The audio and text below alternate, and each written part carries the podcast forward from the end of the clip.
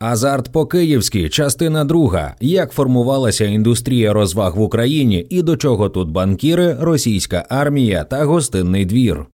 Офіційний гемблінг в Україні набирає обертів. Принаймні тепер ринок азартних ігор має бодай якісь законодавчі межі, пов'язані з цим вимоги та ліцензованих учасників. У свідомості співвітчизників потроху вкорінюється поняття відповідальної гри, а оператори привчають відкрито змагатися за споживача в легальному просторі. Азарт як складова дозвілля це не ознака лише сьогодення. Гральна індустрія має багату історію, сповнену і драматичних, і яскравих сторінок жінок. На теренах сучасної України з давніх давен існувала величезна кількість розваг, що мали азартну складову. Майнд вже писав про те, як розважалися наші предки декілька століть тому. Тепер пропонуємо продовження цього історичного екскурсу.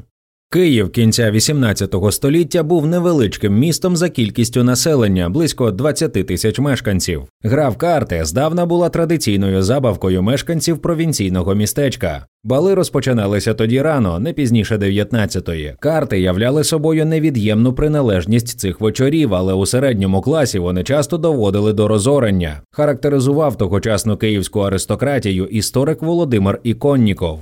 Утім, саме наприкінці XVIII століття сталася вікопомна подія, що призвела до поступового перетворення Києва на своєрідний Лас-Вегас регіону. За якихось 50 років до Києва для гри у карти почали з'їжджатися найвправніші гравці з усієї Російської імперії. Банківська справа забиває все у Києві нічим не цікавляться, окрім карт та грошей. Характеризує життя киян середини 19 століття герой серії оповідань російського письменника Миколи Лєскова Печерські антики. Якщо в той час можна було сказати, що у Варшаві танцювали, у Кракові молилися, у Львові закохувалися, у вільно полювали, то у древньому Києві грали в карти. Влучно відзначав політичний діяч та письменник Михайло Чайковський. Що ж трапилося у тихому провінційному Києві? 27 вересня 1797 року вийшов височайший указ російського імператора Павла І про перенесення контрактового ярмарку з містечка Дубно до Києва.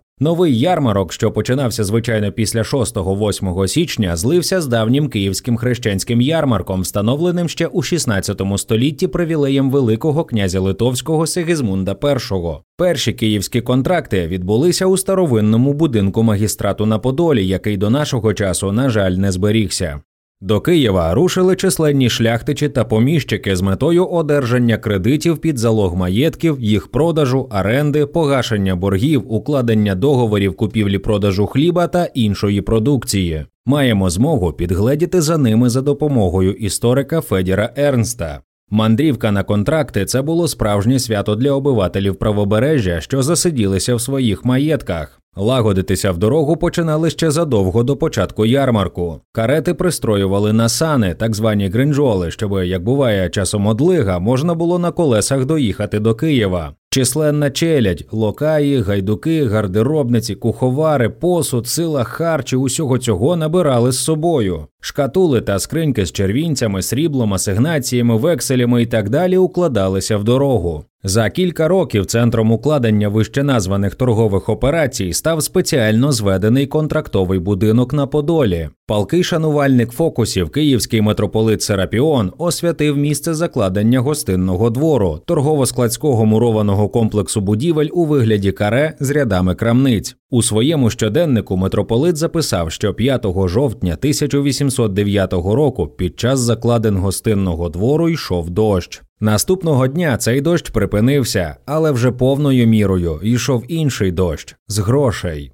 На контрактовий ярмарок традиційно з'їжджалися 5-7 тисяч поміщиків і купців з багатьох місцевостей Російської імперії та Європи. Щорічний ярмарок сприяв зростанню добробуту киян і міста загалом. Пік ажіотажу довкола київських контрактів припадав на 30-40-ві роки 19 століття. Показово, що підприємливі кияни одержували зиск від ярмарку навіть у більшій мірі за міський бюджет. До прикладу, у 1840 році місто одержало за винаймання місць та крамниць візитерам київських контрактів 6522 рублі сріблом. Натомість кияни за винаймання приїжджими квартир та крамницю їхніх домах збагатилися на суму в рази більшу 26 тисяч 982 рублі сріблом. У цей час населення міста перевалило позначку у 50 тисяч мешканців. У порівнянні з 1797 роком київське населення зросло більш ніж втричі. Задоволено потирав руки київський губернатор Іван Фундуклей. Слідом за великими грошима до Києва прибули фахівці з організації розважальної індустрії. Бали у київського губернатора та концерти у контрактовому будинку за участю справжніх світових зірок стали буденною справою у часи проведення київських контрактів. Поблизу контрактового будинку, що був головним концертним майданчиком, знаходилася ресторація Беллота. Ресторатор приїздив на ярмарок з Бердичева. Під виступи арфісток тогочасна золота молодь лишала в ресторації Белота десятки тисяч карбованців під пісеньку, складену на його честь. А где в кабжі бракує злота, хто би жухов отот бал, где ма кредит у Беллота, в йо павелки далей в цвал. Головним способом спорожнення кишень мажорів 19 століття була гра в карти, але яка саме?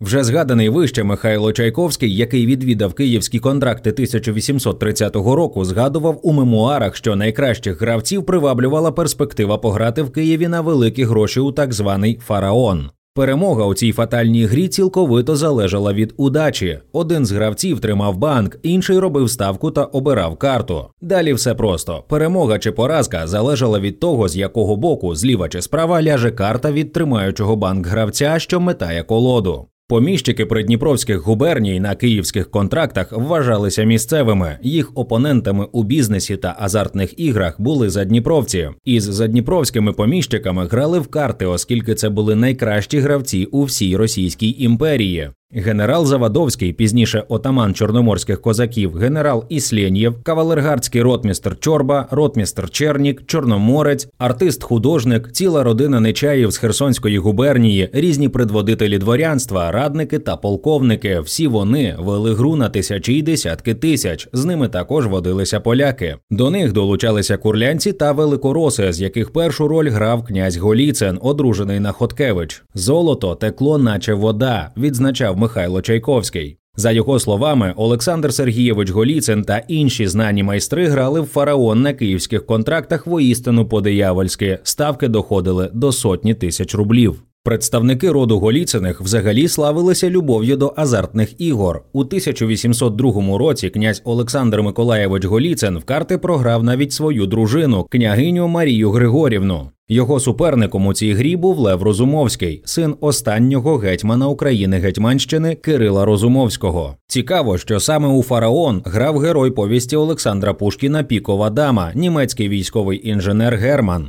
Вважається, що ім'я головного героя повісті та її сюжет були навіяні творчістю великого французького письменника Оноре де Бальзака, частого гостя київських контрактів. У 1847-50 роках Бальзак жив в Україні. Причиною тому було його палке кохання до шляхтянки Евеліни Ганської, з якою письменник одружився у костелі Святої Варвари в Бердичеві незадовго до смерті. Враженнями про перші відвідини київських контрактів взимку 1849 року французький романіст поділився з сестрою у листі. Протягом 15 чи 20 днів контрактової ярмарки у Києві, куди з'їжджаються з усіх кінців Росії, стільки руху, справ, розваг, що неможливо написати листа. Наступного року Бальзак знову відвідав київські контракти. На його честь київським губернатором Іваном Фундуклеєм було дано розкішний обід. На жаль, цей рік великий письменник не пережив.